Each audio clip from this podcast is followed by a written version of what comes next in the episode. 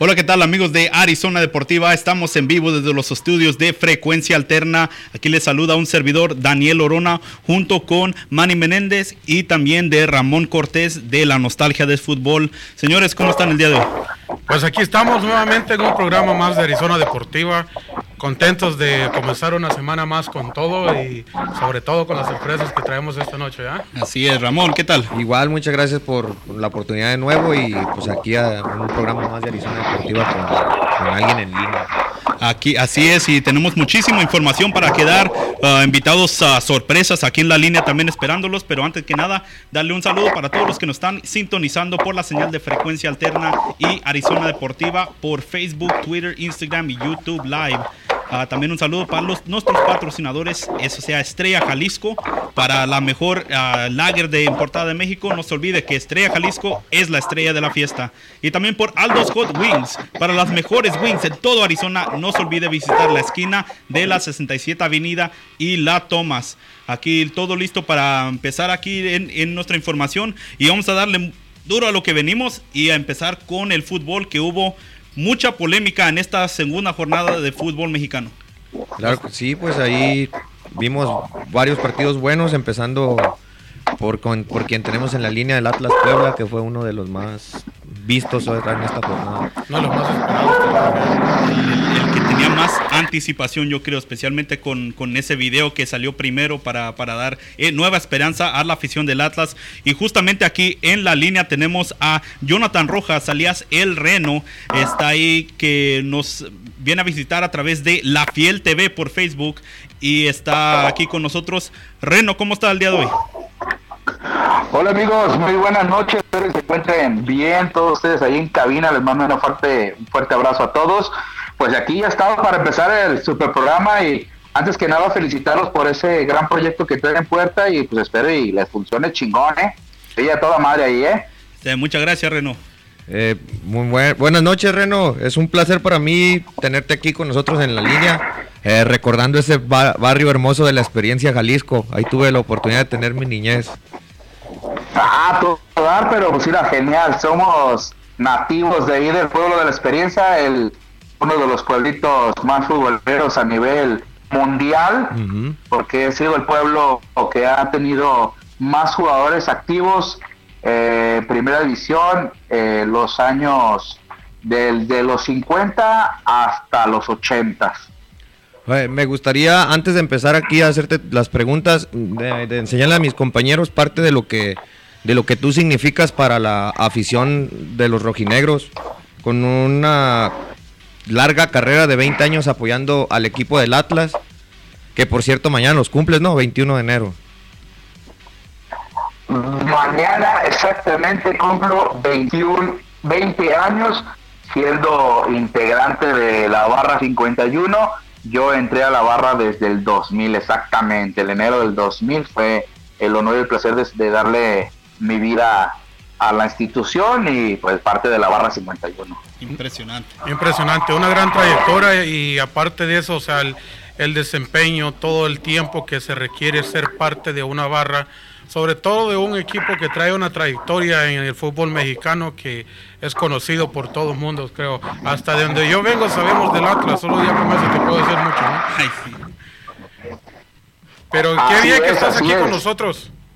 Muy contento de que estés esta noche acá y que nos puedas compartir tus experiencias. Y gracias a Ramón por haber hecho este conecte, ¿no? Sí, ahí nos vamos a gustar al 100%, señores. Ya saben que cuentan conmigo y pues un día de esos que tengamos el placer de viajar allá con ustedes, pues será un placer, será un honor también. Un placer para nosotros también tenerte acá como visitante y como alguien tan especial de la barra del Atlas, ¿no? Claro que sí, podemos estar allá con ustedes, ponernos de acuerdo y por qué no ir a darnos una bolsita y pues si nos vamos de stop in time. ¡Ah! Entonces, sí, tenemos aquí algunas preguntas para en referente a no nomás a lo que representa, sino que a lo que viene haciendo esta barra que dio mucho de qué hablar, no nomás la semana pasada, sino que esta semana en esta jornada. Adelante, Ramón. Reno, pues claro, yo sí. La primera pregunta que quisiera hacerte, siendo nieto de un ícono, de un emblema gigantesco del equipo Atlas, del señor Alfredo Pistache Torres. Mi pregunta que tengo después de haberle puesto atención a tu entrevista con el presidente del Atlas es, ¿cuál fue tu sentir o tu experiencia de haber estado frente a él? Porque la verdad, siéntate sincero, yo vi que fuiste muy claro, muy directo con el señor, el presidente del Consejo del Atlas. Sí, bueno, pues antes de empezar, yo tuve el placer de estar sentado con el señor, pero ahorita ya no es tanto el placer de verme sentado con el señor. Pues creo que el programa, creo que nos vamos a alargar un poquito, porque luego el primer punto fue de que si haya sabido lo que el señor escribió ahorita en Twitter, la verdad no me le he acercado a él, porque la vez que yo estuve con él yo pensé que era una persona muy inteligente, muy sabia, pero creo que el señor iba preparado solamente para esas preguntas, no para tener una contingencia tan grande de verse metido con la gente del Atlas, como no sé si se acaban de enterar todo lo que escribió el señor Alejandro Iragurri en la página de su Twitter. Se lo puso ahí y mencionó unas cosas que, pues la verdad, toda la afición del Atlas está molesta con el señor. Y la verdad, por un lado, fíjate, cuando yo fui, yo le estiré la mano, no le pregunté nada. La única pregunta que yo le hice al señor fue de que si era religioso. Me lo contestó y yo también se lo dije que también soy religioso, pero la verdad no le vi mucho convencimiento. Él como que lo quiso hacer para descubrir el tipo de aficionado que tiene el Atlas. Si puede ser un aficionado muy inteligente, o puede ser un aficionado que nomás se la pasa reventando, o un aficionado que verdaderamente vale mucho la pena.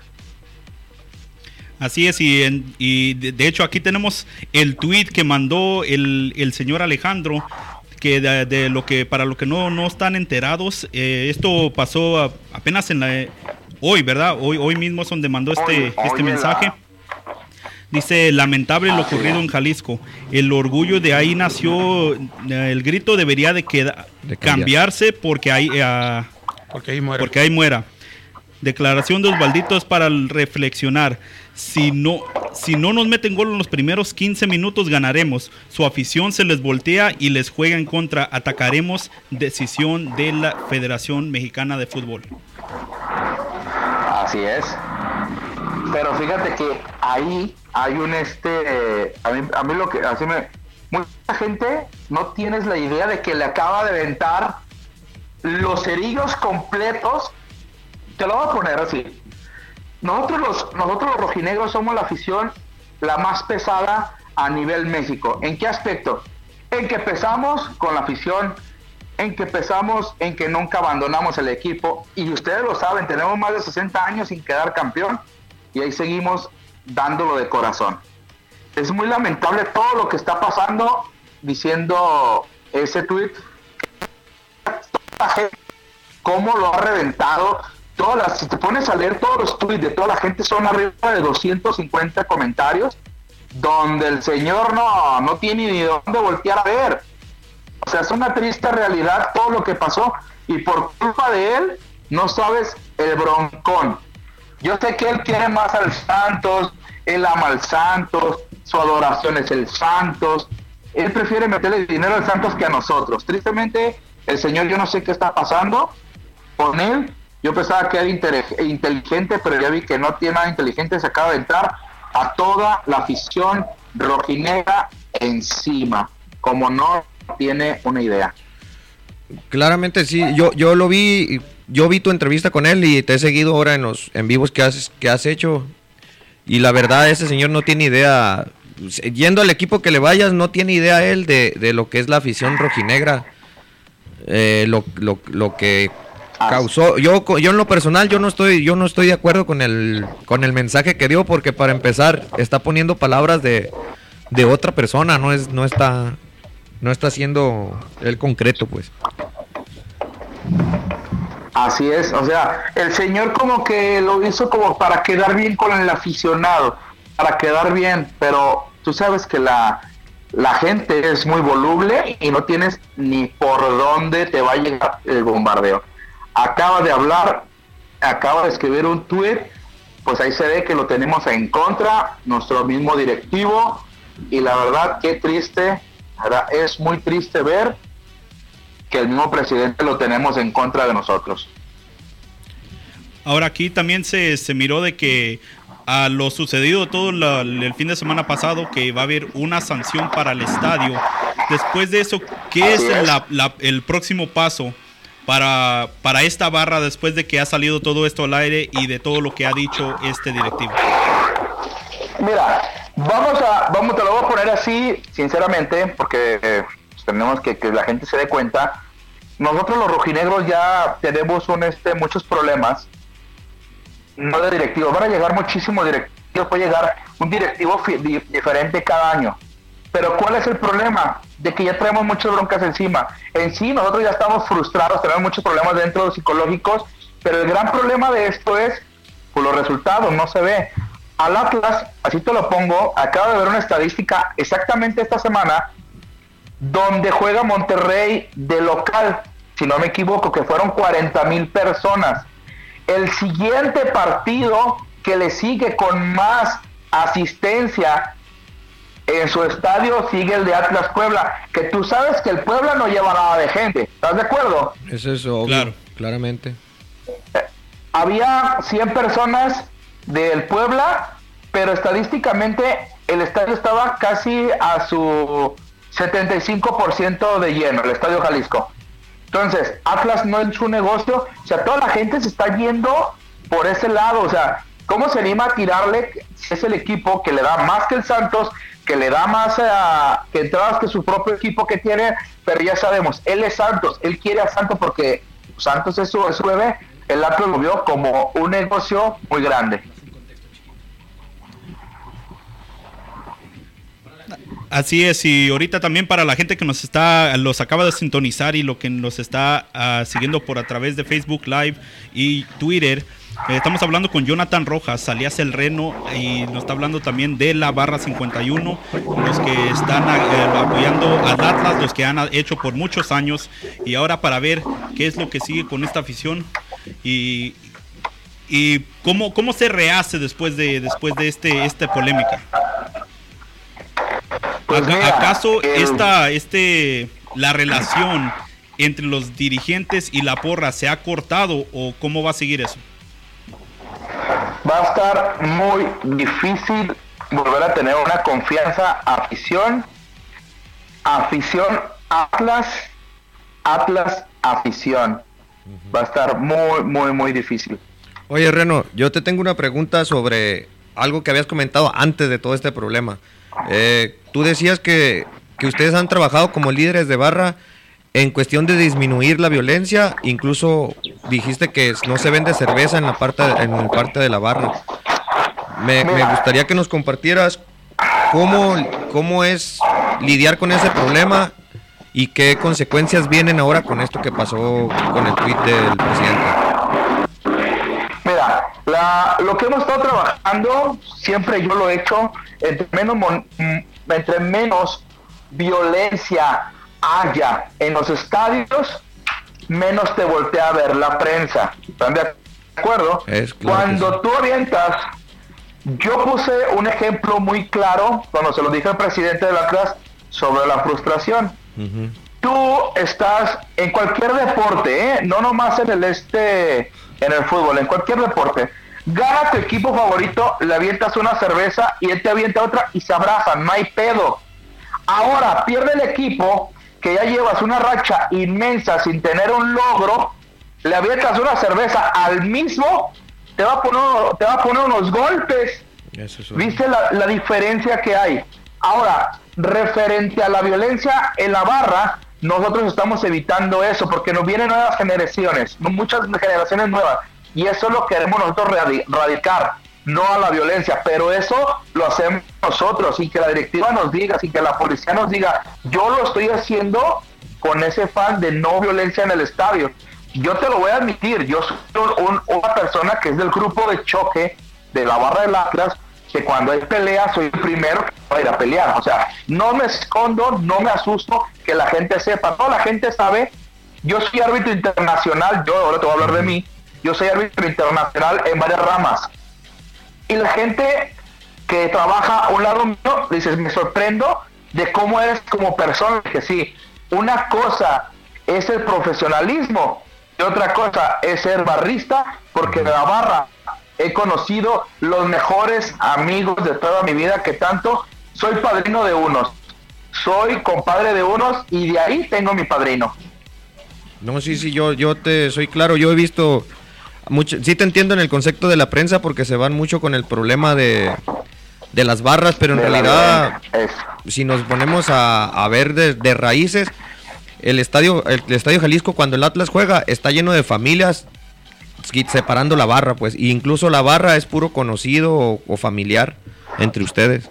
Exactamente, somos puros compas. Uh-huh. Aquí el problema que provoca la violencia se llama policía. Toda la vida, el policía siempre te provoca violencia, el policía siempre te provoca a la gente. Cuando no hay un problema, ellos siempre, la policía va y bronquea a los chavos. ¿Qué pasa? Pues ahí salimos nosotros del grupo de choque grande, que somos los que defendemos a los chavos de las partes incómodas de los policías, porque son, ya sé, no puedo hablar groserías, si no ya lo hubiera dicho, pero la verdad la policía también en México son de lo peor, todos lo sabemos. Si fuera en Estados Unidos, hay que no lo volteo ni a ver, porque son puros de 2 metros, ¿sabes? Que te voy a creas, sabemos unos chaparritos. Sí. Pero sí, no, como dices, o sea, a veces la policía es bravo. Bien... ¡Puro bravo! Sí. Aquí, antes de dejarte ir, Reno, una pregunta que yo tenía, y te lo hago con todo respeto. ¿En qué punto de que se está mirando que esto es un problema dentro de un partido? Cuando ¿en qué punto la afición tiene que quizás cambiar el tipo de mentalidad que tiene para no perjudicar el equipo? Porque ya vimos que en ese momento donde se paró el partido era cuando el Atlas más estaba dando, y yo creo que pudiera haber empatado el partido si no se da esa pausa en el juego. Mira, todos sabemos... El Atlas pudo para haber metido 10, 20 goles. Sí. Esto que te voy a decir, nadie se anima a decirlo. Nadie te lo va a decir, porque yo fui árbitro profesional. Yo jugué profesionalmente. Mucha gente dice, no. En el fútbol hay arreglos deportivos por cuestión. Y se los puedo decir a la cara a la gente. Y se los he dicho. Esta madre es de lana. El que tiene billetes queda campeón, el que no tiene se queda en la ruina. ¿Por qué crees que al Atlas le conviene hacer jugadores y no hacer campeonato? ¿Estás de acuerdo? Sí, correcto. 8 jugadores del equipo de Chivas, que es ahorita, todos son canteranos del Atlas. Si nos dimos cuenta también. Sí, también. Puro cepillado del Atlas. Atlas nació, es un orgullo decirlo, que Atlas nació para ser jugadores, no para ser campeón. Mucha gente no lo entiende eso.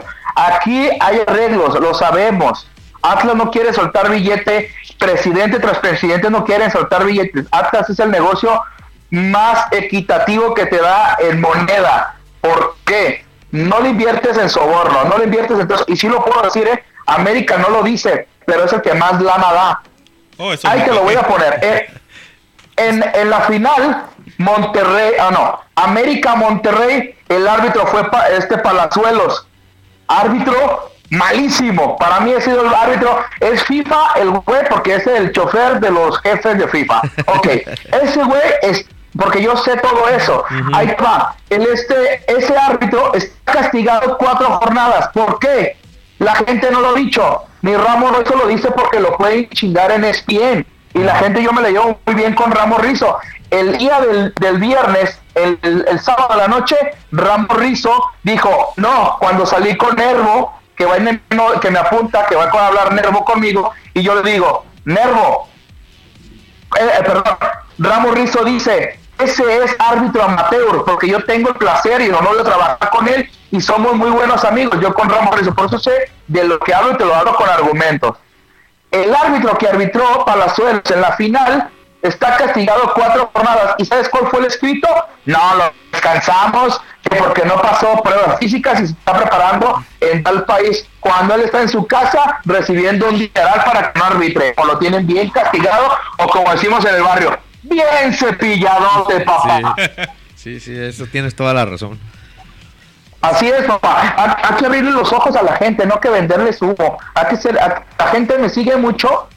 ¿Por qué? Porque no me gusta mentirle y decirle mentiras a la gente. Me gusta que la gente se dé cuenta.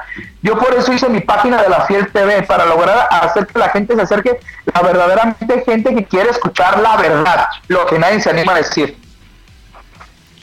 Reno, una pregunta más. A todo esto que está pasando. Las que quieran. Que quieran, señores, que ya nos calentamos aquí. A todo esto, ¿qué predices tú para la barra del Atlas? ¿Qué es lo que tú piensas que va a pasar en el futuro? ¿Crees que ahora si el presidente puede trabajar con ustedes o va a ser siempre lo mismo? Mira, te la voy a poner de fácil. Ya la cagó. Realmente ya la cagó. Ahora tiene que buscar cómo limpiarla. Y fíjate, de mí te acuerdas, espero tener otra transmisión con ustedes a finales del torneo. Hasta donde llega el Atlas. Si el Atlas no calificó X cosa, ahí me voy a tratar de comunicar con ustedes para poder tener otra charla con ustedes, todo el programa completo, si es posible. Y ahí les voy a decir todas las cosas bien que hizo el presidente. Así te la pongo. Atlas va a calificar y lo van a sacar en la primera ronda. Así de fácil, así ya te la propongo ahorita. Atlas va a calificar. Analiza los equipos que hay ahorita. Este torneo está todo bien bajo. Atlas va a calificar. Hay dos equipos muy medios. Atlas está dentro de los bien, porque le hace falta que se acople. Pero este va. El presidente, regresando a la pregunta, el presidente y la barra 51 de ahorita están todos que lo odian. Traen pedos como no tienes una idea. Va a haber guerra el miércoles. Yo creo que si va la gente, si vamos, es porque la neta estamos bien locos, por no decir una grosería, y estamos bien, ay canijo. Pues vamos, no se trataría tanto de loco, sino que el amor al equipo, ¿no? El amor al fútbol, el amor al deporte. Exacto. Amamos los colores, la institución, la historia y el equipo rojinegro. Exactamente. Pues que no serían los equipos sin la afición, sin la afición, ¿no? O sea, prácticamente. Así es. Yo siempre he dicho eso, ¿no? Que los equipos no son nada sin nosotros los aficionados. Y eso, pues, el presidente debería de saberlo, ¿no? ¿Qué haría el equipo si no tuviera la afición que tiene? Pues nada, ¿verdad? Nada. Y fíjate que somos de las aficiones más fuertes. Pues, para mí somos la afición más fuerte a nivel México, la verdad. Y estamos dentro de las 5 aficiones más importantes a nivel Latinoamérica. Sí, es cierto. Verdad. Yo, la verdad, para mí la Barra 51 es una de las más fieles. Y claro que tú con ese tatuaje que tienes en la espalda del escudo del Atlas. Me aloqué con esa. Mi mamá me dijo, fíjate, tengo que empezar. Mamá, porque mi mamá es muy apegada a la iglesia y todo eso, muy muy muy católica. Ajá. Dice, mamá, deja un tatuaje del Atlas chiquillo. Pongo un tatuaje. Oye, Reno, yo te tengo una pregunta más relacionada al equipo. Ahorita lo acabas de decir tú, el Atlas es un equipo hecho para ser jugadores que la verdad a nivel México, a nivel mundial ha entregado mucho.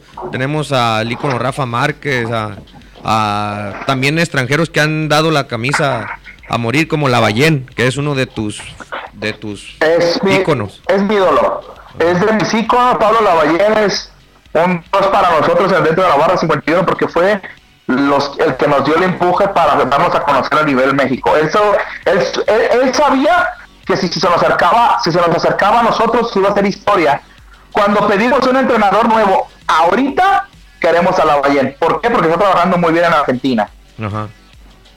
Entonces mi pregunta sería, con el Atlas, hablando de fútbol, ya sé que entrega buenos jugadores, pero ¿tú cuál crees que es la problemática de la sequía de campeonatos en estos 60 y tantos años?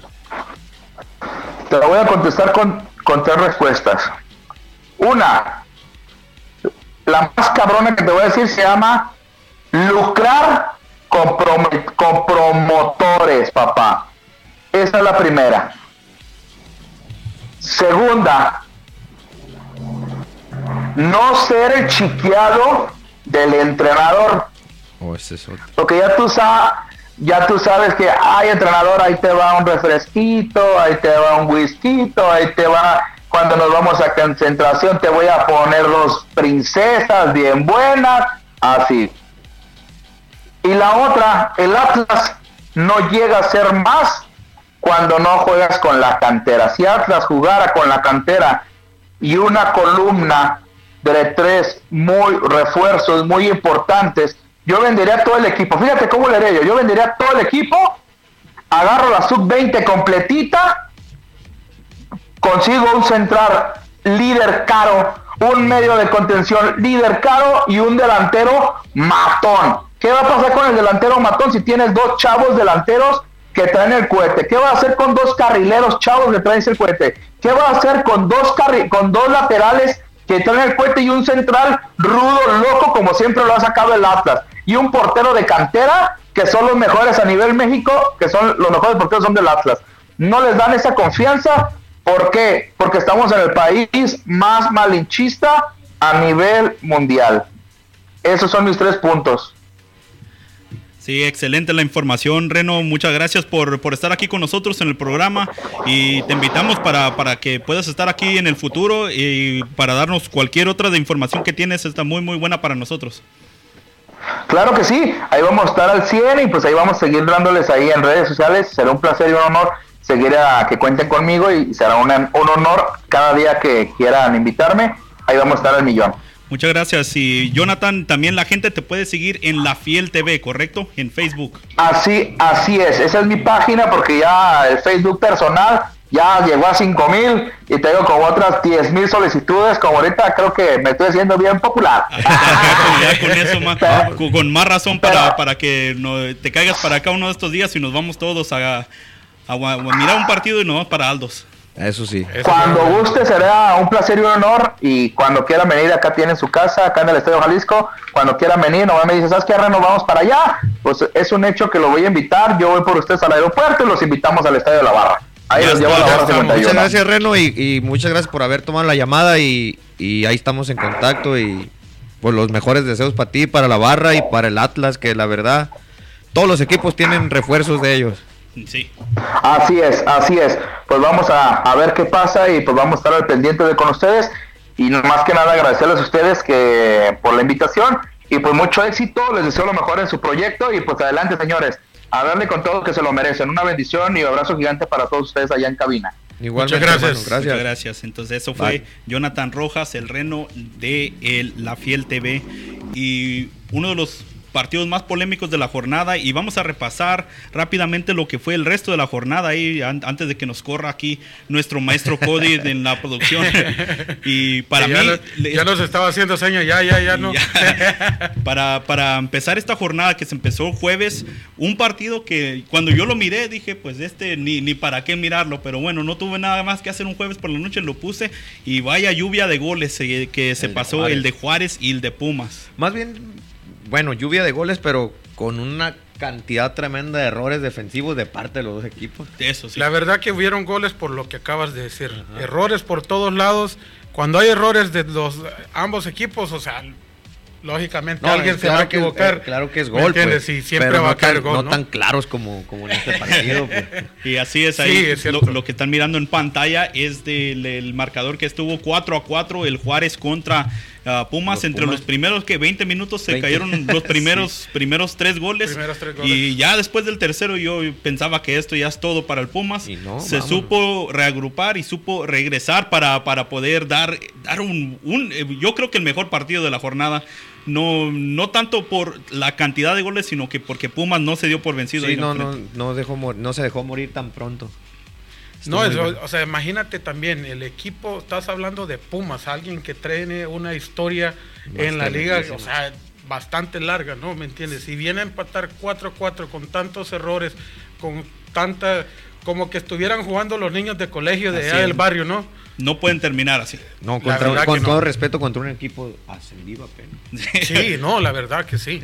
¿Me entiendes? Y lo que estamos mirando aquí también, la jornada de viernes que se miró Atlético San Luis, y que viene que otra vez queriendo empezar bien el torneo y le pega, pero bueno, pues ¿a quién le gana? A mí me sorprende el Cruz Azul. Está muerto en su defensa. O sea, el primer gol era como un partido de barrio, ni siquiera un jalón. El jugador del Atlético También mi respeto para su fair play porque no se dejó caer. Era un penal, claro, pero no hizo ni el esfuerzo de barrerse el defensa. Así es, y ahí mira el resultado de ese esfuerzo o no esfuerzo. Ahí está el marcador 2-1 a favor de San Luis. Y el partido que ya estuvimos hablando, el Puebla le ganó 1-0 al Atlas. El polaco, sí, que se lesionó en el gol. ¿Qué pasó ahí? Hizo un gol a los Chicharito, digamos, con todo respeto a los amigos de Chicharo, con la nuca. Viniendo de parte de acá del mercanista, sí, eso no, del Chicharito, como que... No, es que fue un recurso, la verdad, fue un muy buen recurso, ya se había pasado. Así es, pero bueno, le costó el resto del partido. Uh-huh. Sí, pues te torció todo. Qué sorpresa, ¿no? Los primeros dos partidos de la temporada 2, como dijo... Creo que los niños del barrio de nosotros juegan mejores. Y para mí, en el Monterrey-Morelia, el mejor gol de la jornada fue el de tijera del Morelia. Sí, ni para qué. Pa' qué alegar. Eso sí, realmente erupción en el estadio. Y el gigante se volvió a dormir. El gigante Guadalajara, ¿qué pasó ahí? No se durmió, pero por lo menos no quedaron tan mal como quedó... Cuidado como habla del superlíder. No, pero estratégicamente estuvo bueno el partido, la verdad. Jugaron muy... Bueno, sí muy y no, pero voy a lo primero que dije de la primera jornada, donde según dominó el partido, pero no alcanzó a meter más goles. Ahora quiso pasar lo mismo, donde se va y la Chofis haciendo sus jugadas, sí, eso sí, de lujo, se miran bonitos, va a salir en ESPN, va a salir en los canales de Top 10, pero quien las mete. ¿Qué gana con eso si nomás va a estar así haciendo sus jugadas en la mitad de la cancha y no resultan en goles? Si sigue así, se va a hacer otro Neymar, que una estrella de YouTube, pero sin aportar al equipo. Yo creo que la Chofis ya está... en el límite de lo que llegó. Cardoso, cuando estuvo en las Chivas, tuvo problemas con él porque él le dio a entender que podía dar más, pero él mentalmente ya quedó ahí. Para ya mí... ya va a ser tiempo que se retire. Yo pues. No. Puede seguir jugando, pero me refiero que no aporta, que futbolísticamente no aporta más que su vistoso jugadas. Como dijiste tú, un ejemplo, un Neymar... que hace su jugada bonita, pero no resuelve nada con eso. Así es, y como bueno, la excusa de la primera jornada fue que fue la primera, que se están otra vez empezando a dar, y ahora la segunda, el campo tampoco no ayudó mucho, el campo bien feo. Ya para la tercera no tiene que haber excusa, tiene que dar mejor partido. Un poquito más. Y según el partido estelar de la jornada, el América contra Tigres, la rivalidad de la década, como se le está llamando, lo regaló un 1-0. Sí, con un Henry Martin que... Yo creo que del América ya es suficiente. Sí. Pero un Henry Martin que para ser uno de los delanteros mexicanos, para mí está bien. Y cabe aclarar que el América salió con 8 mexicanos a jugar. Lo categorizaron como el equipo mexicano, ¿no? Y 2 canteranos. Ok, entonces ya con eso está haciendo punto. Sí. O sea, ya con eso ya tiene ganada la temporada. No, pero ahí vamos. Bueno, ganarle a Tigres tampoco no es nada fácil. Eso es la verdad. Para mí Tigres ya va en decadencia de lo del Tuca. O sea, estamos viendo un equipo lento, que quiere decir que el próximo torneo Tuca ya no debe de seguir en ese equipo. Pero regresan 2 años. Así es la rutina que no se va de aquí al Pumas y del Pumas regresa al Tigres. Con nuevas ideas. No, pero sí. Lo que pasa es que toman sus vacaciones, pero pagadas, ¿no? El delantero de Tigres, el Guiñac. No, el otro, el morenazo, el ecuatoriano. Él tiene 23 partidos sin meter gol. Es que él no está jugando. Y se sigue llamando delantero. Y aquí tenemos también, para cerrar la jornada, el domingo, Toluca. Buen juego del Necaxa. ¿Qué está pasando con el Toluca aquí? Otra vez sin... Para mí no hay... Fue tan repentina la salida de la Volpe el torneo pasado que lo hicieron tan apresurado que no prepararon este torneo. Para mí sigue siendo el mismo cuadro y no tiene idea el nuevo técnico de cómo manejarlo. El Querétaro 3-0 ante el Tijuana. ¿Problemas en Tijuana? Sí. Yo creo que sí, porque trae muy buena nómina de jugadores para este torneo. Y Querétaro, pues también tiene exjugadores de Guadalajara que para mí no tienen que salir de las Chivas, pero están dando buena cátedra de juego. Agarrando minutos también. Pues ahí vamos con lo que dices, o sea, un equipo no solamente se trata de tener buenos jugadores, tiene que tener una base, un plan de trabajo, una estructura completa, ¿no? O sea, si no, pues imagínate, ahí está el Tijuana. No, pues el Tijuana tiene dos temporadas y media con los mismos jugadores. Y era para que hubiera reflejo o que se conocieran un poquito más. Según. Pues por eso te digo, o sea, los jugadores pueden ser los mejores del mundo, pero si no hay un complejo entre ellos mismos... Pues su trabajo, se tiene que saber de memoria. Deberían, ¿no? Pero no. Sí. Los resultados hablan por sí mismos. Ahí está. Y para cerrar la jornada 2, el Santos y León, que nos regalaron otro partidazo. Ahora sí que... yo no sé ustedes, pero las primeras dos jornadas más entretenidas que la mayoría del torneo pasado. Sí, la verdad que sí. Para mí, te digo, como eligen la primera jornada, no esperaba la cantidad de goles que hubo y los juegos que ha dado León. León ha estado dando las dos muy buenas jornadas, muy movidos los partidos. Es que es el monzón del goles. ¿Eh? El monzón de goles. Y bueno, ahí, Cody, tenemos la tabla de posiciones para que nos la regale o... Ah, entonces sí. Ahí va ahorita también para poder mirarlos. ¿Cómo está? Eso es lo que quería mirar. Señoras y señores, hay que decirlo bien porque no sé si se va a poder repetir en este torneo. Pero en primer lugar están las Chivas ahí con 4 puntos. No hablemos de empates con otros dos equipos. En primer lugar están Chivas y con eso suficiente. Ni nos emocionemos. No, pero también recuerda que ellos... por lo menos el América lleva un partido atrasado de cómo comenzó las Chivas, ¿no? Uh-huh. Es el América, Monterrey, Puebla y Necaxa. So, esos 4 equipos están muy abajo, se puede decir, pero... Bueno, ahí están juntados los 4, Merina, exactamente. Yo vuelvo a repetir. So, prácticamente yo pienso que la tabla debería de estar del número del Querétaro hacia abajo, tal vez. Del número primero hacia abajo, ¿no? Yo creo que sí. Pienso, ¿no? Por las fechas de juego, uh-huh. ¿Me entiendes? Porque si las Chivas debería de tener ahorita 6 puntos, pero no hicieron nada de su partido. No aprovecharon la oportunidad. No aprovecharon la oportunidad de tener un juego extra sobre su máximo rival, que se puede decir que serían los gestos amarillos, ¿no? Bendito América. Y pues Cruz Azul, como lo vemos hasta el fondo. Sí, el Cruz Azul siempre ha estado ahí, o sea, no podemos decir mucho de ellos, ¿no? Pero... ¿me entienden? Y antes de irnos también con antes de este tema, estamos mirando aquí en pantalla una de las mejores jugadas que teníamos en esta primera jornada. Como estábamos hablando, los 8 goles que nos regaló Pumas contra Juárez, que puso la expectativa para el resto del fin de semana. Sí, ahí viviendo los mejores momentos de la jornada 2 con un señor gol, mira. ¿Cómo se llama? Sí, una belleza de goles que le metieron el Cruz Azul. Sí, y de eso ya no se pudo recuperar más. Y ahí estamos viendo la jugada del polaco que mira nomás la chichareada. No supo ni cómo puso el cuello ni con qué le pegó. Tardó rato hasta para él mismo saber que estaba lesionado. Yo creo que hasta la fecha lo está revisando para saber cómo le pegó. Es que como dicen allá en mi pueblo, yo pasando venía por ahí, pues. Y el golazo de la semana.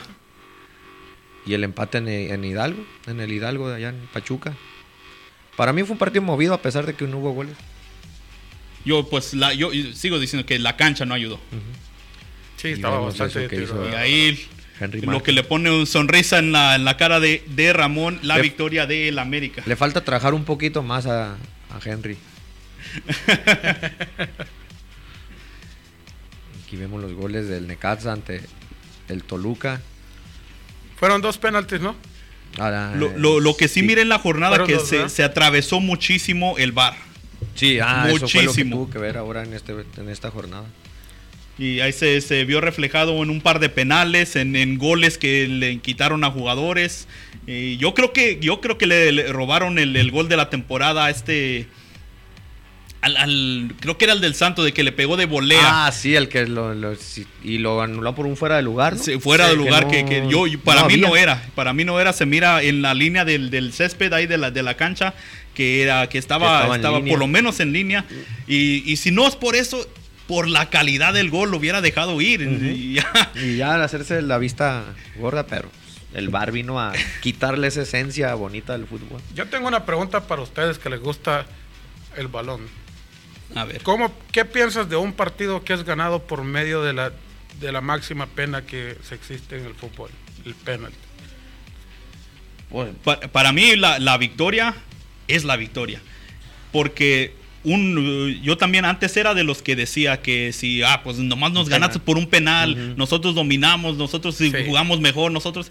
De nada te sirve dominar un partido si no metes los goles. Exactamente. Si un equipo tuvo una jugada que resultó un penal y con eso la alcanzó para 1-0, es la responsabilidad del otro equipo empatar sino ganar, si es arriba, mejor equipo. Entonces, victoria es victoria. Victoria es lo que he dicho. Un gol siempre va a ser. Un partido nunca se va a ganar por cómo jugaste, cómo fue tu desempeño en la cancha. La diferencia sería que fuera ganado por una polémica arbitral en el VAR. Ahí sí, yo en lo personal, a mí sí no me gustaría recordarlo así. Supuestamente el VAR está para ayudar, para quitar todos esos problemas de un penalti que en realidad tal vez el jugador le pasó la mosca encima y le metió, ¿me entiendes?, una pierna ahí, le doló, ¿no? Pero fue una mosca, no fue el jugador. Así. Y ya por eso le quieren marcar el penalti, ¿no? O sea, para eso está el VAR. Pero son seres humanos, también nos equivocamos, ¿me entiendes? Uh-huh. Y pues, qué bueno, la verdad me gustó mucho la segunda jornada del fútbol mexicano. Muy contento cómo va comenzando el torneo. La verdad espero que todo el torneo siga igual, para que estemos con ese ánimo, con esas ganas de seguir viendo los partidos. Así es. Para que nosotros los aficionados estemos ahí pendientes de comprar la Estrella Jalisco, de ordenar unas cuantas alitas o irlos allá a las 67 y estar ahí viendo el partido, ¿no? Y de hecho, no hay mejor lugar para mirarlo. No también. Hay mejor lugar, la verdad que sus pantallas también. Y bueno, hablando de eso, vamos a ir a un corte comercial rapidísimo y regresamos con lo que está pasando con los Phoenix Suns y noticia de la WNBA. También que se están preparando las guerreras de Phoenix, las Phoenix Mercury, para empezar su nuevo torneo en su estadio. No se va a decir nuevo, su estadio viejo en el que va a regresar. Y ahora que ver cómo les va con este nuevo acuerdo, todos los detalles al regresar este programa presentado a ustedes por Aldo's Hot Wings.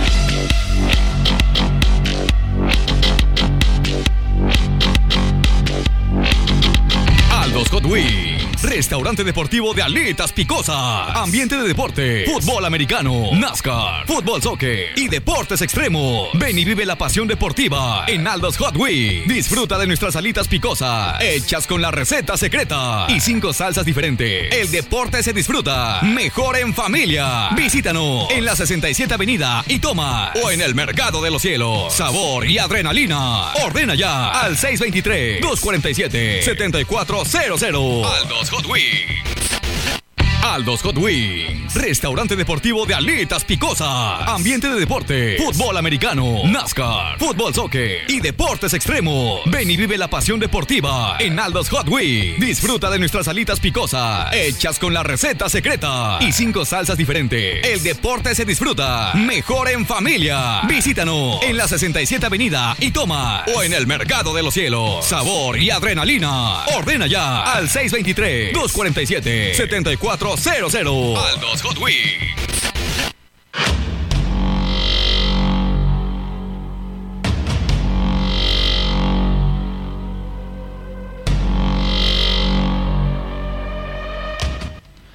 Y estamos de vuelta aquí en Arizona Deportiva por la señal de Frecuencia Alterna, aquí en vivo desde Phoenix, Arizona, esta hermosa noche.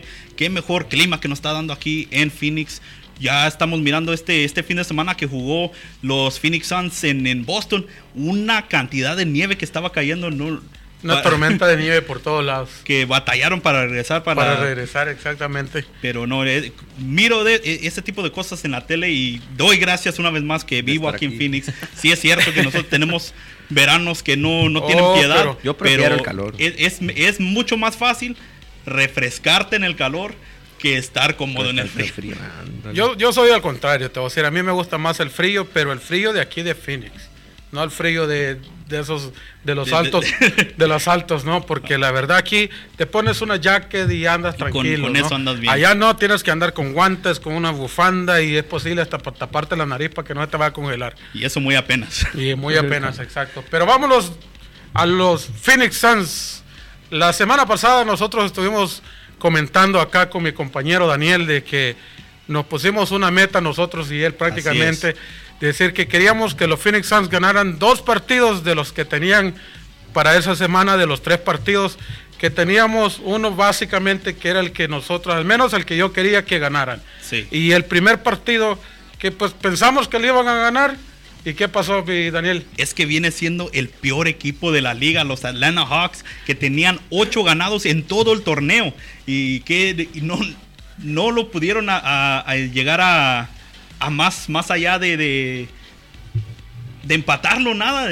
O sea, no, la verdad que no jugaron mal, pero al final no se vieron bien. Sí, pero déjate digo que después del partido, ya al día siguiente salió una noticia que uno de los factores grandes fue Kelly Oubre Jr., uno de los jugadores que más impacta en puntos y en rebotes, es uno de los que más energía tiene y realmente no tiró nada bien, creo que nomás tuvo 4 puntos en el partido, todas las estaba fallando, pero desde el primer cuarto se tomó un golpe a la cabeza de otro jugador que le llegó con todo. Y después de eso, él mismo no se sintió bien. Al rato, cuando le hicieron su escaneo, resultó que tuvo una concussion. O sea, una contunción. Ándale. Y con eso, pues, no sé si ustedes han experimentado una de esas, pero realmente uno sale hasta mareado, que no puede ver bien y no sale de su configuración de cómo debe de jugar. Sí, pues ya no viene al 100, ya anda como pues al 50 o menos, ¿no? Pero la verdad, pues mira, yo te voy a decir, si él sintió que ese golpe, ¿por qué no se fue y salió y le dijo al coach, hey, no me siento bien, no que siguió jugando? Eso pues es el momento, que se tiene. Yo digo que es el momento, o sea. Mira, te voy a decir, vamos a hacer una comparación, tal vez no tan drástica, pero en la NFL, si algo así pasa, rápido los jugadores le hablan al coach, hey, sácame porque pero no me siento bien. Nivel de contacto, sí, pero es que estamos hablando del golpe en una cabeza, no importa en qué equipo estés, ¿me entiendes? Porque ya no vas a jugar bien. Sí, eso sí tiene mucha razón. Y luego, aparte de no jugar bien, es algo que se puede ser muy serio para su salud. Para su salud, exactamente. Consecuencias después. Lo que a mí no me gusta, y eso es un punto personal, es que ya después que termina el partido, sacan la noticia y dicen, no, pues, no estaba jugando bien porque se golpeó. Como una excusa. Como una excusa, o sea, sí. Como quien dijera, perdimos el partido contra un equipo que ni nadie sabe quién es, porque se nos golpeó un jugador. Así es. Y ya estuvimos sin Kelly Oubre también los próximos 2 partidos, que en lo personal yo cuando miré eso, que no iba a estar, como jugaron contra Atlanta, que vienen contra los Knicks, que querían ir subiendo también, y luego contra los Celtics, yo dije esto ya es una gira perdida, pero qué sorpresa nos llevamos. Exactamente, sí. La sorpresa para mí fue, bueno, tal vez no sorpresa, pero un deseo, ¿no? Haberle ganado a los Celtics, algo que para mí... yo lo quería con todo el corazón y era un partido que seguía y... Oye, ¿qué juego de DeAndre? Ahora sí. Ese es el jugador que queríamos. Exactamente. Y ese es el jugador que queríamos. ¿O no? Sí. Es lo que estábamos esperando desde el principio de la temporada. Y ahora lo que se está diciendo es que tal vez está bien que Kelly no esté en la rotación al principio. Y eso le da más responsabilidad a Ayton. Porque en los 2 partidos contra los Knicks... y contra los Celtics, realmente que dominó como debe de dominar un central en la NBA. Es el más grande de la cancha, tiene que mostrarlo. Y ahora sí llegó con ganas. Exactamente. Luego pues, bueno, ya ahora como todos muchos lo saben, los que son fanáticos del básquetbol, los Phoenix Suns se están enfrentando a los San Antonio Spurs. Así es. Estamos ahí, vamos a darle un breve score de cómo van. Van 52 puntos a 45. Van 7 puntos abajo en el segundo cuarto, pero todavía hay tiempo, todavía hay espacio, todavía se puede. Estamos jugando en casa, que lo tomen tranquilo, nada a la ligera. Lo importante es ganarles. Si les ganan ahora aquí, creo que el viernes que sería el siguiente partido, ¿verdad? Contra los Spurs. Sí, lo vuelven a jugar el viernes contra ellos, pero sí, este partido es sumamente importante por lo mismo de la tabla, porque ahí está entre los Phoenix Suns y los Spurs peleando por ese octavo lugar. Por ese octavo lugar, correcto. Lo que están mirando en pantalla es ese partido lunes que ahorita ya está en progreso y como viene dice Manny, los Phoenix Suns abajo por 7 puntos.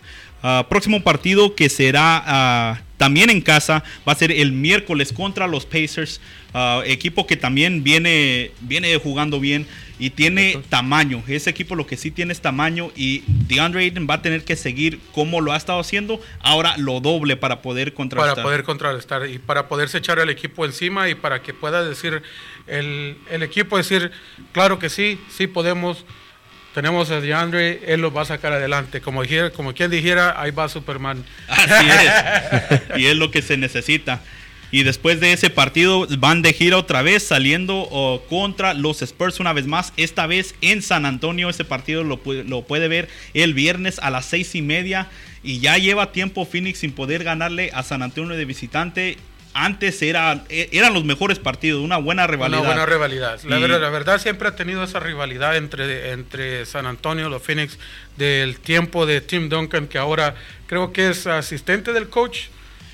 Pues yo creo que desde hace 5 años viene siendo asistente coach, o sea, un líder en la cancha. Exactamente, pues viene siendo lo que, o sea, aún así sigue siendo parte de San Antonio, siempre está ahí, tú sabes que él siempre va a dar su punto de vista, su experiencia que tiene. Claro. Conoce a los Phoenix, conoce al Valle del Sol como que si fuera la palma de sus manos, sí, su segunda casa prácticamente. Viene, ¿no?, cada rato también, aquí se la pasa.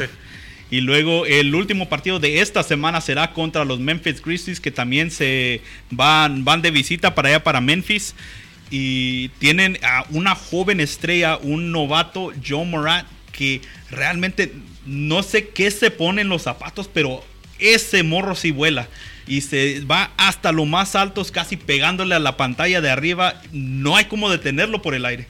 Yo te puedo decir que se pone los zapatos, se pone las ganas de jugar y el amor al juego. Ándale. Si todos jugáramos con la pasión que él juega, te digo que todos estaríamos en los Phoenix Suns, pero lastimosamente no. Mi rodilla, porque me golpeé la rodilla, como decíamos muchos. Tú hubiera sido grande, pero me golpeé la rodilla. No, yo grande soy, pero no de ese tipo, ¿no? La vieja confiable, le dije. Ándale. Y bueno, este joven John Morant viene siendo ahorita el favorito para ganar el novato del año de la NBA. Va a ser un muy buen partido este domingo, temprano el partido, para ahora sí poder mirarlo todo sin tener que desvelarnos. ¿Qué le parece? Hagamos un trato aquí entre todos nosotros tres. Dígame. Vamos al Ramón. A ver, dígame. Vamos a ver el partido a Aldo's Hot Wings.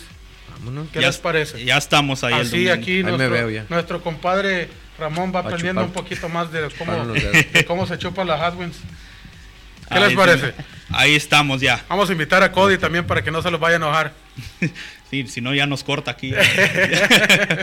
Bueno, vamos a darle un cambio completamente a lo que es el básquetbol de hombres. Y ahora vamos a hablar de Phoenix Mercury. Así es.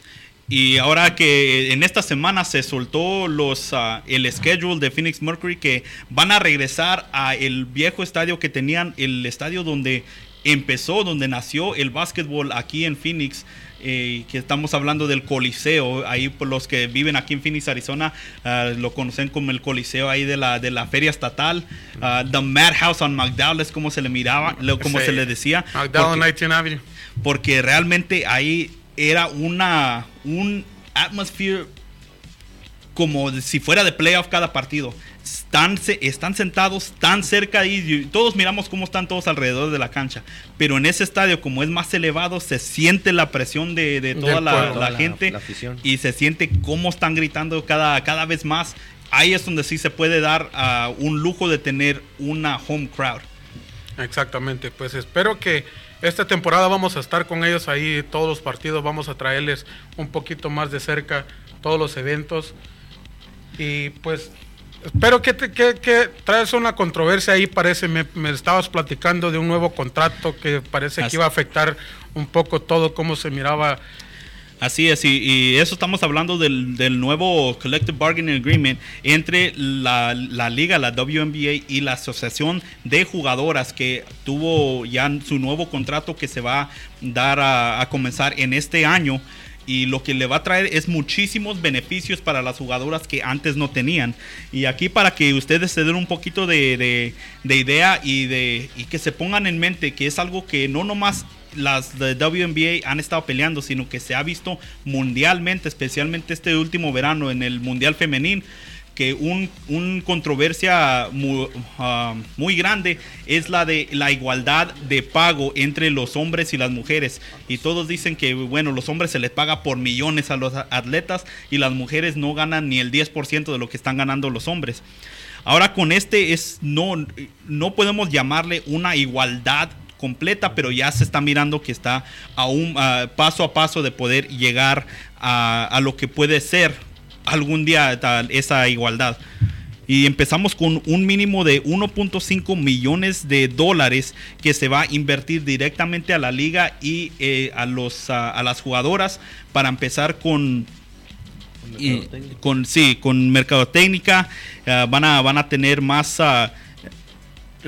exposure, pues van a tener más partidos en cadenas nacionales, más televisados, publicidad. Más publicidad, y eso es algo que entre más y más crecen, más y más van a poder tener los ingresos de la liga.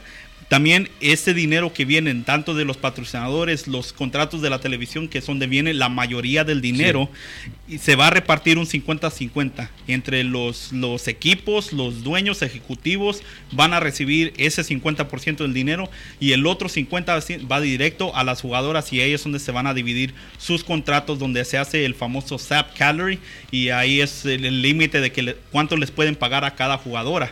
Ya se sube de lo que era límite antes de $200,000 al año a casi $600,000. Y ahora sí es lo que se va a poder mirar, poquito más de dinero para ellas. ¿Ustedes qué piensan de este nuevo ingreso para las jugadoras?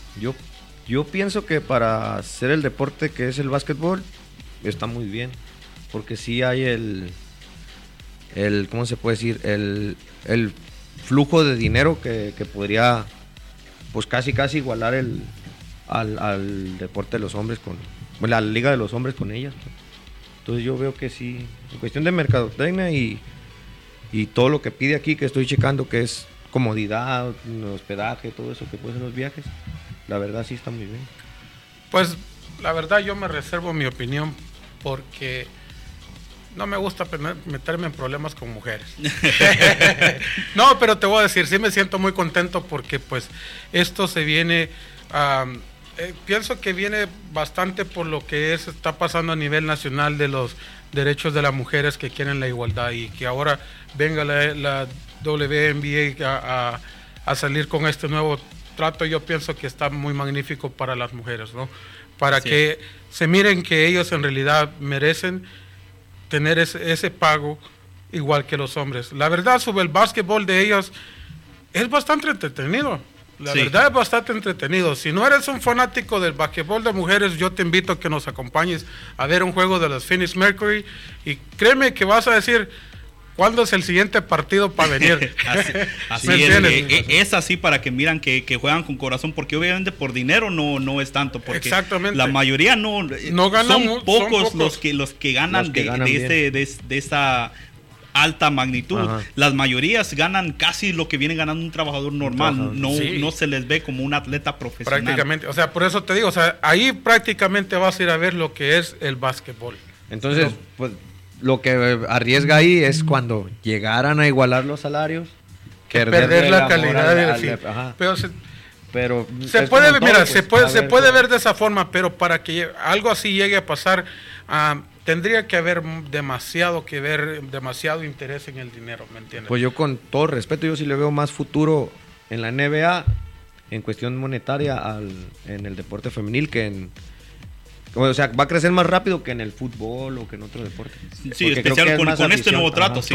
Sí. La verdad que sí, sobre todo, como te digo, con lo que está pasando ahorita a nivel nacional de todas estas marchas que hubieron el día de ayer sobre los valores y la igualdad de las mujeres. Sí. Yo pienso que esto les vino a quedar, como decimos nosotros, como al niño al dedo, ¿no? Exactamente. Y luego yo creo que más allá del dinero también viene siendo lo que yo creo la parte más importante, es estos nuevos bonos que se van a implementar, que vienen siendo que van a recibir un salario completo mientras están en licencia de maternidad. Entonces, antes no se daba. Entonces, si tienes que tener un niño, pues ni modo, lo tienes, regresas el próximo año, pero no se le pagaba nada. Exactamente. Y eso sí regresa, porque también eso no es por decir que nos vemos en unos meses. Eso es muy, muy difícil. Y el darle un bono así quiere decir que que tiene que ver también con su entrenamiento, con la preparación para poder regresar. Y también aparte de eso, los que ya tienen familia, tienen niños, van a recibir un stipend de $5,000 para el cuidado de sus niños. Si todavía no van a la escuela, si necesitan ese cuidado, van a tenerlo y casi se les van a proveer ese servicio, porque los que tienen niños saben, y si no tienen quien los cuide, para un child care es la mitad del cheque. Claro que sí. Es muy, muy carísimo el cuidado de los niños, y ahora van a poder tener ese lujo estas jugadores. Y mentalmente van a llegar bien más descansados. Sin preocuparse cómo están sus hijos. Exactamente. Van a tener los que tengan, los que no tienen apartamentos, los que vienen de fuera, tener apartamento de 2 recámaras para las jugadoras, y tener servicios para planificar de familia, ya sea si necesitan pastillas o si necesita tratamiento de fertilidad o infertilidad. También se le va a dar ese stipend de $60,000 para poder ayudar en eso, o si se llega a necesidad, también ayudar por los cobros de adopción si quieren ir por esa ruta para empezar su familia. Entonces todo eso la verdad estamos diciendo que es un buen contrato, magnífico. Espero que ojalá lo pongan a trabajar, que no solamente se queden con él ahí, sí tiene mucha lógica. Va a decir que tiene que ver, pero te pongo un ejemplo. Alemania, cuando fue al Mundial del 2014, estuvo 10 años, 6 años atrás del Mundial. Llegaron a Brasil para implementar todo eso que estás diciendo tú. Así es. Entonces, ¿qué fue el resultado? Que fue campeón del mundo. Ahí está. Es lo que se mira que cuando no se están preocupando por cosas extra cancha, ahí ya va a tener más en mente el juego y su trabajo que tiene que hacer. Y lo último aquí es también le proporciona una ayuda para los que necesitan hablar, o tal vez ayuda en violencia doméstica, porque entre las mismas las parejas que se miran en WNBA, lo que no sabe mucha gente es cuántos casos hay de ese tipo, y no se habla, no se publica, no se pone en los medios. Entonces nadie sabía, yo no sabía qué tan grave era ese problema. Y ahora con esta ayuda también para poder sacarlo a la luz y darle a estas jugadoras la ayuda necesaria también para quitarle ese peso encima.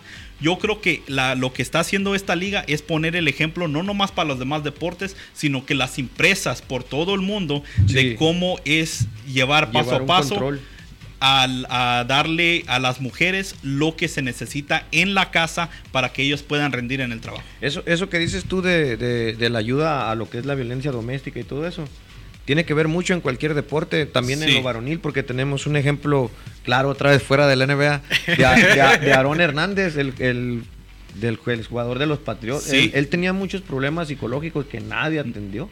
Exactamente, y las consecuencias. Es que la violencia doméstica no solamente se da a las mujeres, también se da a los hombres. Habemos muchos que nos dejamos pegar. Ahorita también vamos a poder ayudar. Y entonces, muy, muy bueno lo que está haciendo esta liga. Sí, y luego ya los partidos empiezan en marzo. Ahí vamos a estar para traerles toda la información. Quédese pendientes para ver cómo se puede ganar boletos y acompañarnos a uno de esos partidos ya para cuando se venga el tiempo. No se vayan. Al regresar, para cerrar el programa, tendremos todo lo que viene siendo de los Coyotes y de la NHL, que viene con el All-Star Game, y un break que yo creo que muy, muy necesario para los Coyotes. Para los Coyotes, la verdad que sí. Lo están esperando, yo pienso, como un niño Navidad, ¿verdad? Así es. No se vaya. Regresamos después de este corte de Estrella Jalisco.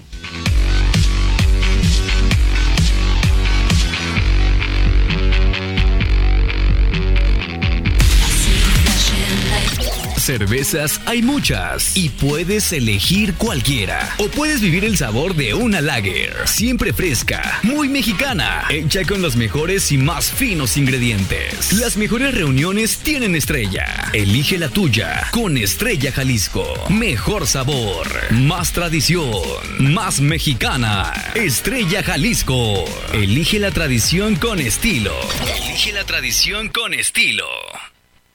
Fashion life. Cervezas hay muchas y puedes elegir cualquiera. O puedes vivir el sabor de una lager, siempre fresca, muy mexicana, hecha con los mejores y más finos ingredientes. Las mejores reuniones tienen Estrella. Elige la tuya con Estrella Jalisco. Mejor sabor, más tradición, más mexicana. Estrella Jalisco. Elige la tradición con estilo. Elige la tradición con estilo.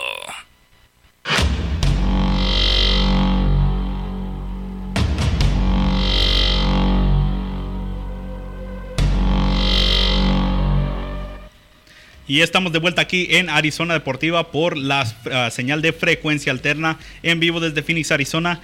Y aquí en la línea telefónica tenemos a nuestro colega y escritor en ArizonaDeportiva.com de los Arizona Coyotes, Kenny Mitchell. Kenny, how are you doing tonight? I'm doing well, guys. How you doing? You know what? Be doing a lot better if we had that winning streak that we planned on before this All-Star break. Yeah, I can say the same. It was poor effort in the Edmonton game, no doubt there. The Vancouver game I actually thought was a good game, but unfortunately they weren't able to pull it out. It looked like Vancouver wanted that one a little bit more than we did. Right, and I mean, we started the week on Tuesday against the Sharks. Kind of blew them out of the water right there with that decisive victory. Kind of gave us hope for the rest of the week, even without our starting keepers, which continued to be up to that point our main concern of when we were going to get them back. But that chemistry couldn't keep going for the rest of the week. What do you think happened there? Yeah, it's tough to tell. I think some players have they adopted the mentality that they were going to be facing a long break, and it seems like some of those players went on break early. So we can't have any passengers, and it looked like, especially in these last two games following the win against the Sharks, that there were too many passengers, not enough drivers. So again, I think that's something that's going to have to be addressed by Rick Tocchet and the rest of the coaching staff, because it's too critical of the time in the year for people to be checking out during tough stretches of the season. Right, le pregunté que empezó la semana bien contra los Tiburones de San José el martes, donde ganaron los Coyotes 6-3, y se miró que venía buenas cosas en esta semana para los Coyotes, pero no se pudo seguir con esa química el resto de la semana. Y me contestó de que sí, exactamente, y eso es lo que pasa cuando los jugadores miran que viene ese break, que viene esos días de descanso. A lo mejor ya empiezan a ellos mismos desenfocarse de lo que se tienen que hacer y terminar estos partidos. Sí, por inercia. De que y dijo más que, relajados. Más. Exactamente. Y así como me lo puso, es de que hubo muchos pasajeros y no hubo conductores para poder ir para enfrente. O sea, prácticamente dijo que pues nada más fuimos por ir, por nomás por presentarnos. ¿No? Así es. Sea, no íbamos comprometidos a lo que era el hockey. And Kenny, this trip that they took over to up to Canada, both against Vancouver and the Oilers, they really were facing them with the same lineup that had that same kind of winning mentality early on, but they couldn't close the deal, and especially this last one where we had Antti Ranta back. Right. The last thing anyone would have counted on was 7 goals. Right. And honestly, to me, it looks like Antti Ranta may not be 100% healthy. He looks like he's playing reserve. He doesn't seem confident in net anymore. I think he's afraid of making his normal acrobatic saves in fear of maybe re-injuring himself. So, yeah, the 7 goals, that's more than just Antti Ranta. That's the team playing in front of him. There was, again, too many passengers. Doesn't look like the defense was there at all. Certainly not enough scoring. Even the scoring that did happen, I mean, you're gonna have to score more than 3 goals in a game this time of year for you to secure a win. So it's gonna be nice for the guys to get a little bit of a time away from the rink, maybe reset their minds. But they absolutely have to address this right away. Luckily, we're going to have Darcy Kemper and hopefully the rest of the roster healthy once the break is over, and it's really the crunch time. Sí, entonces, aunque tuvimos nuestro portero titular para este último partido, nadie esperaba que le iban a meter 7 goles, y tal vez es porque entró antes de que estuviera recuperado del 100% de su lesión, y que todavía está en la mente esa lesión, que no se quiere lesionar otra vez y no quiere hacer esos errores de que al que la llevó a perder tanto tiempo ahí. Y eso se entiende. Sí, es lógico en un deportista que pasa. Pero ¿por qué vas a regresar antes de que te sientas al 100% para dar ese 100%? Si estás ahí, es porque eres el mejor. Uh-huh. ¿De qué gano de que estés ahí siendo el mejor si nomás más vas a dar un 50%? And Kenny, so with this break coming up, obviously the players are going to get a chance to rest. They're going to get a chance to get healthy again. But big story is that the coach, Arizona coach, is going to be leading the Pacific Division in this All-Star game. When was the last time that happened for an Arizona team? I honestly can't recall. I don't think it's happened. Wayne Gretzky might have just been a ambassador at the All-Star game in the past, and as you I'm sure you're probably aware, Gretzky did coach this team a while back. So I mean, really, it doesn't happen often. It's great for Tocchet. It's good for him to get recognized and potentially shine a little light on the Coyotes in front of the NHL main stage. And Tocchet has done an unbelievable job with this roster. Sometimes, just candidly, I think he can be a little bit light on the guys. After that back-to-back loss performance, he didn't seem as upset as I thought he might be. So maybe again, it could just be something that he handled internally and doesn't feel the need to share with the media. But I'm hoping the mental toughness trickles down from the head coach position to the rest of the team, but getting a little off topic there. It is good to see Tocchet representing the Coyotes in the All-Star game. I think he'll have a lot of fun. Sí, entonces lo importante de que va a sacar de esta jornada del Juego de las Estrellas es de que nuestro mismo entrenador, Rick Tocchet, va a ser el entrenador de la Liga Pacífico en el Juego de las Estrellas. No se recuerda la última vez que un entrenador de Arizona fuera a representar al equipo así. Y yo creo que también ese le va a servir al entrenador, que se ha sentido también frustrado por estas últimas dos jornadas de que ha jugado el equipo realmente sin ganas. Pero no, lo bueno de que él no sacó nada de eso a los medios. Él decidió a puerta cerrada hablar con los mismos jugadores. Protegió a su equipo. Sí, no hay necesidad de echarle todo contra las cámaras, contra los micrófonos y no exhibirlos. Sí, porque aquí a nosotros que vamos a ganar si están en desacuerdo y muy públicamente el equipo, si por dentro se puede arreglar y pueden regresar más fuerte. So Kenny, before I let you go, what is with the way that the Arizona is playing, what is the realistic expectations for this team coming back from the break and seeing if they can actually pick up and get that playoff spot, which they're only, if I'm not mistaken, they're only a point behind right now? Well, they're holding down the eighth and final playoff spot in the West right now. We're currently in a four-way tie at 57 points in the Western Conference, which is, if you think about it, is pretty ridiculous. The Western Conference is tighter than it's ever been, and so there's not a lot of room for error at this point. So realistically, I think that with two healthy goalies and a full roster, I think this team can get back to its winning ways.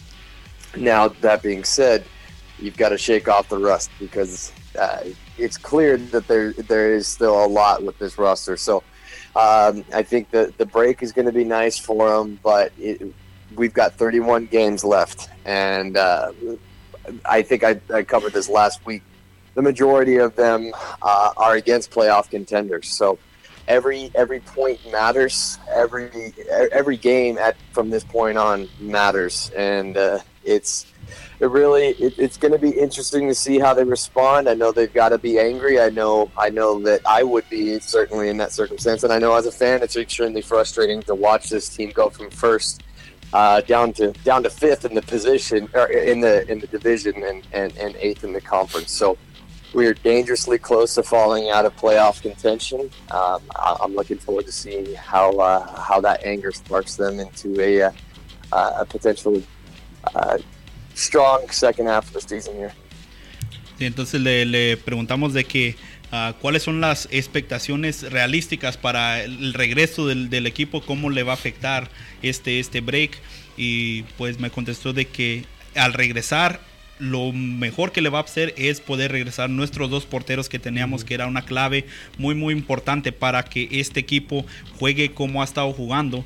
Y si realmente pueden llegar a los playoffs una vez más, es de que sí, ahorita nomás están a un punto, están empatados ahorita lo que estamos mirando en la pantalla, empatado con 4 otros equipos con 57 puntos, y el líder tiene 58. Entonces a un punto no es nada, es lo más cercano que hemos visto esta división en muchísimos años, y hay muchas posibilidades de poder llegar. Nos quedan 31 partidos, y si ganamos más de la mitad de eso, fácilmente entramos a los playoffs. Lo único es de que la mayoría de los juegos que nos quedan restantes son contra equipos que van a calificar a los playoffs. Entonces, si van a llegar, se la van a tener que ganar con ese coraje que no han mostrado. O sea, prácticamente van a tener que demostrar quiénes son. En el barrio se la van a rifar. Se la van a rifar. Y si no se la van a rifar ahorita, cuando está todavía la temporada regular, ni merecen estar en los playoffs.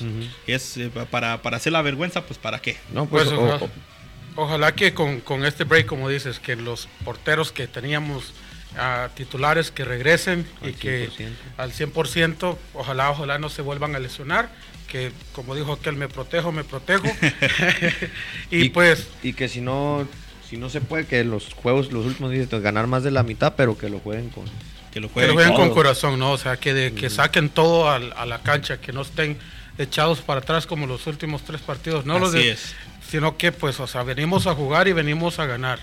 Esa es la mentalidad que deberíamos de tener, pero lastimosamente, como estábamos diciendo la vez pasada, ¿no? Y aquí tenemos en la línea a Kenny Mitchell de ArizonaDeportiva.com. Kenny, our consensus here is that with those last 31 games that we have left, if we win at least half of them, we're going to be sitting pretty and trying to get into the playoff spot. But like you said, with these teams in, they're going to be playing against playoff-worthy teams. If they don't demonstrate that they deserve to be here right now during the regular season, then really they shouldn't even show up to the playoffs with the kind of attitude that they've been having the last 2 games.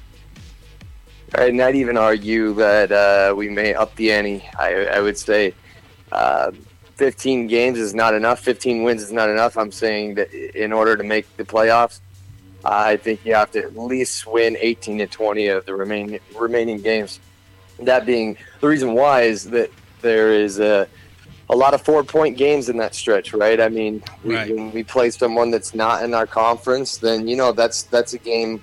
Obviously, those are gimme points. You want to get those because, you know, of course, every win matters. But the important games are the ones where you are preventing another contender from getting any points and obviously snagging up some points yourself. So there's a lot of those games that we have on the schedule here. Those are the most intimidating ones. Those are going to be arguably the most fun to watch. It's going to be a playoff atmosphere in February and March, which, of course, which hockey fan doesn't like that, right? So it's going to be an interesting stretch of games. I know it's been kind of a somber week or so when it comes to the Coyotes, but make no mistake, this is a team that's in this position for a reason. This has been a fun team to watch all year. I really do believe that once this roster is healthy, they can really make some noise. Sí, entonces él va a subir más las estacas de que no va a ser suficiente la mitad de los juegos, que van a ser por lo menos 18 a 20 partidos que tienen que ganar para poder hacer efecto en los playoffs. Y eso es lo que van a tener que traer. En esos partidos hay muchos entre la misma división que son considerados partidos de 4 puntos, porque ganar o perder significa contra la misma división un brinco muy alto. Y esos son los partidos que son los más importantes para poder ganar.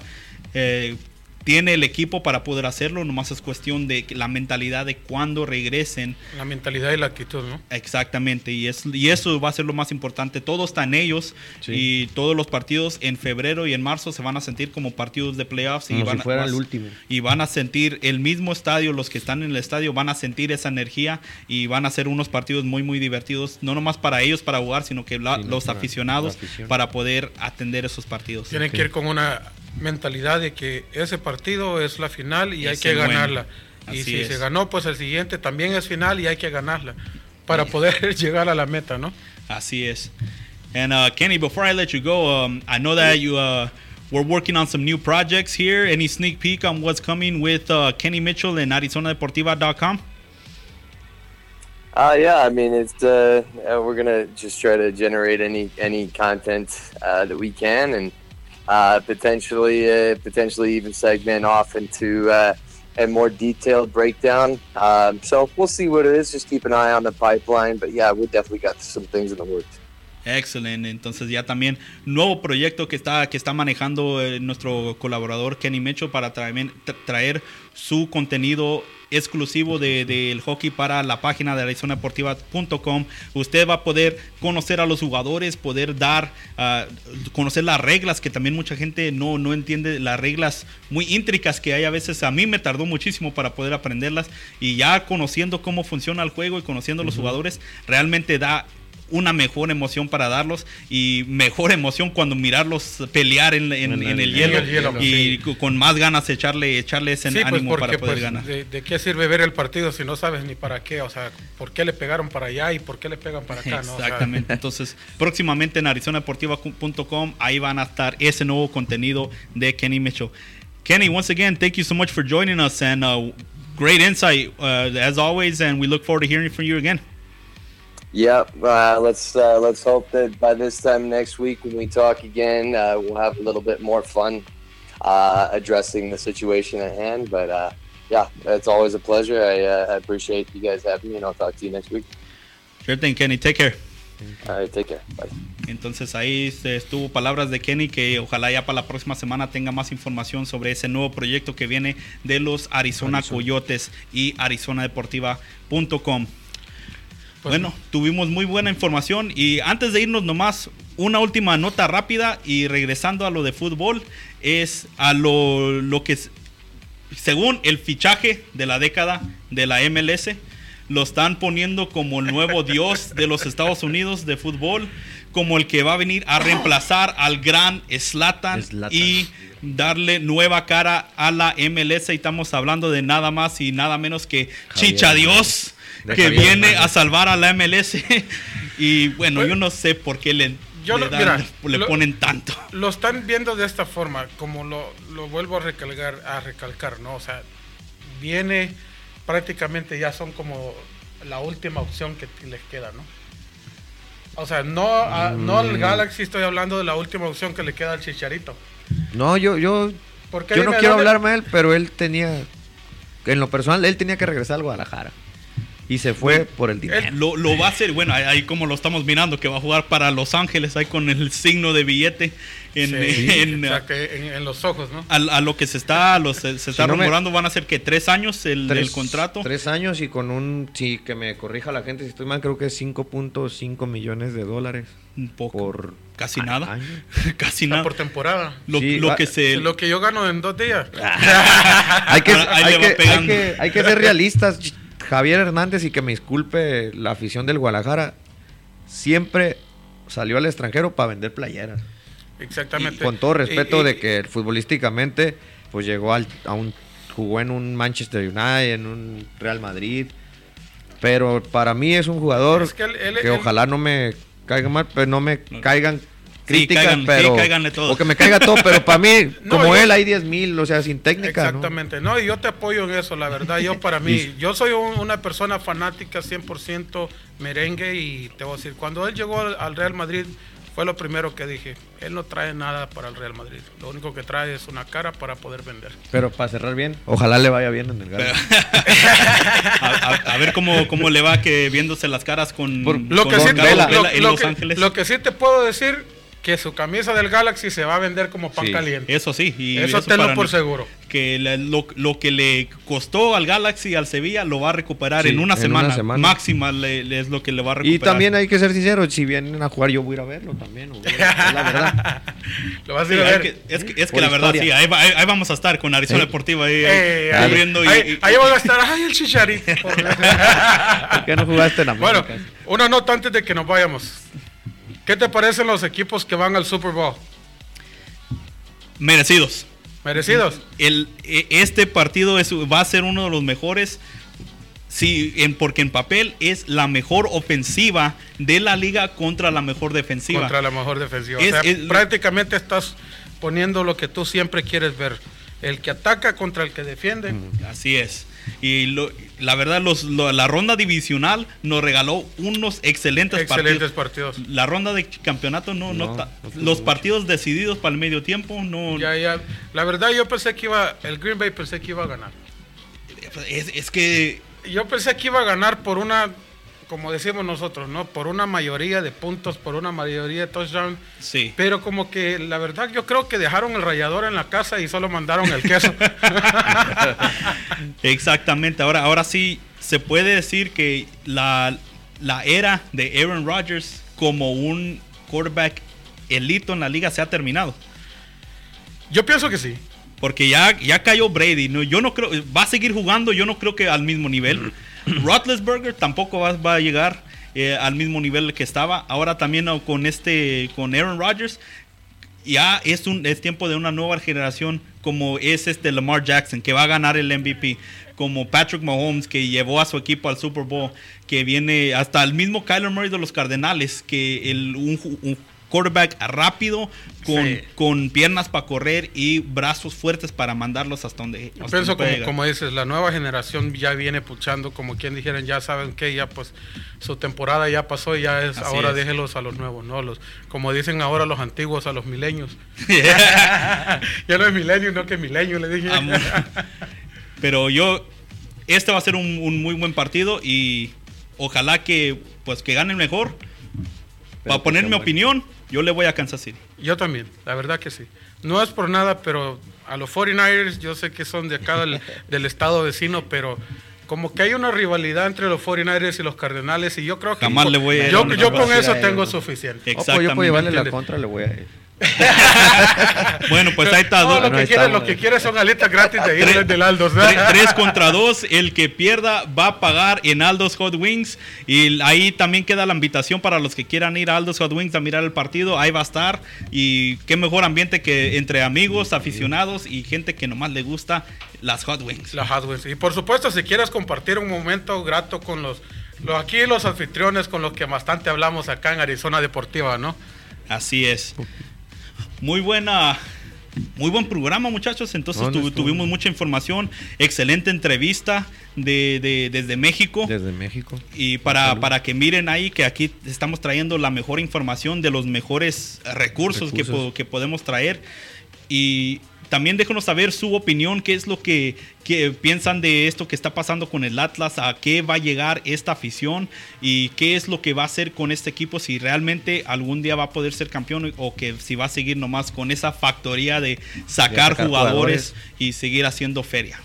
También déjanos saber de la segunda temporada de fútbol mexicano, ¿quién crees que fue el mejor equipo de la temporada?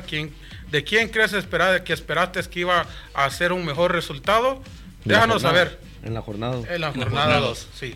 No en el torneo, pues apenas van, ¿no? O sea, no podemos... Ahí van todavía. Sí, pues la jornada 2, ¿no? La jornada 2. Déjanos saber para ti cuál fue el mejor partido de la jornada 2, cuál fue el peor y cuál tú pensaste que iba a dar un mejor partido, ¿no?